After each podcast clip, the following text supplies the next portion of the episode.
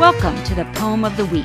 Each week, our poems are intended to help you practice the best, most current medicine by alerting you to studies that could change your practice.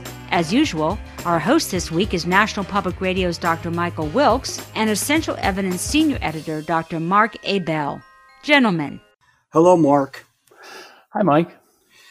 For years, at least in my practice, uh, H two blockers uh, were the go-to drug for dyspepsia and, and GERD. They've been replaced by proton pump inhibitors. Uh, these are drugs that effectively block gastric acid secretion by irreversibly binding to and inhibiting the hydrogen-potassium ATPase pump that resides on the inside surface of parietal cell membranes.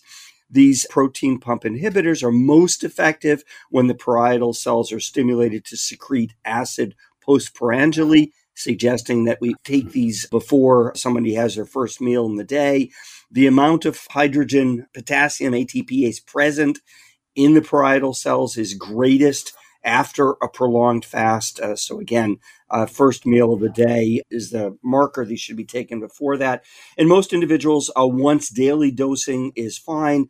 The choice of a specific oral uh, proton pump inhibitor is often determined by patient preference or perhaps the insurance coverage. A systematic review of the effectiveness of different doses found no consistent difference in symptom resolution or esophageal healing rates among different uh, uh, proton pump inhibitors. And many people, many people become dependent on these medicines to relieve their symptoms. In fact, it is, in, in my practice, a little uh, confusing. I don't know when to stop. And even when I do suggest that we taper people off of their proton pump inhibitors, there's often huge resistance from the patient. You found a poem. It was from the journal Gut. It starts on page sixteen, and it attempts to provide us with some information on a very interesting association. The question is, is there an association between gastric cancer and the use of proton pump inhibitors? This could be a very important news, Mark. What do they say? Yeah, this is interesting and hits close to home because I'm one of those people who takes a P P I. And uh, the, so P P Is can cause hypergastrinemia, and that can in turn lead to hyperplasia of the gastric mucosa. And there have been studies, previous studies, that have found an association between P P I use and gastric cancer.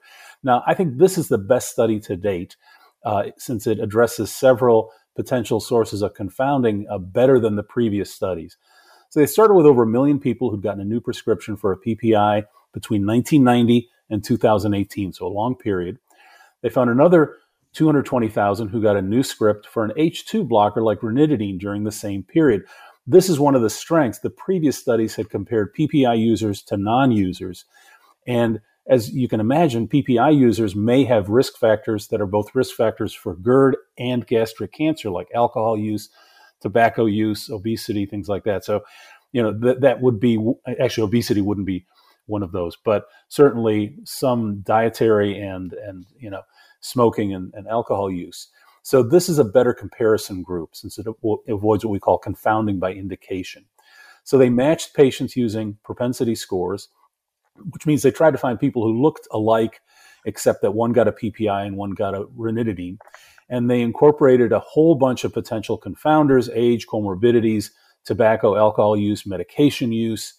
And they still found in this fully adjusted model that there was a significantly increased risk of gastric cancer in P P I users compared to uh, H two receptor antagonist users. The hazard ratio was about one point five.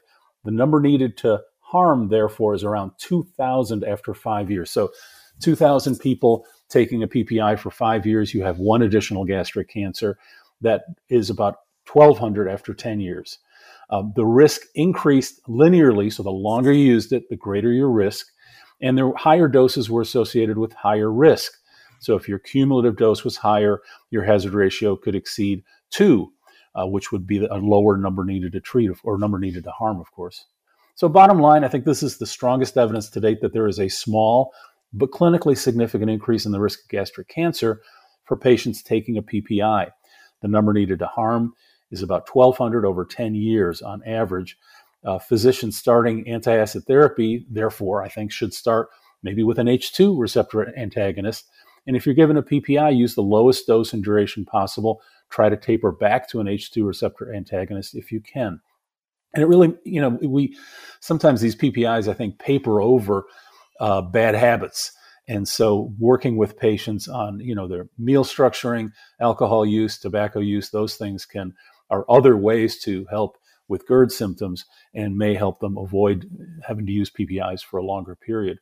I should add that there was another recent study in the same journal using data from a Korean registry, and they had similar findings. I think there's even recommendations to uh, to take a break, a holiday uh, mm-hmm. annually to perhaps give the, the stomach a chance to recover.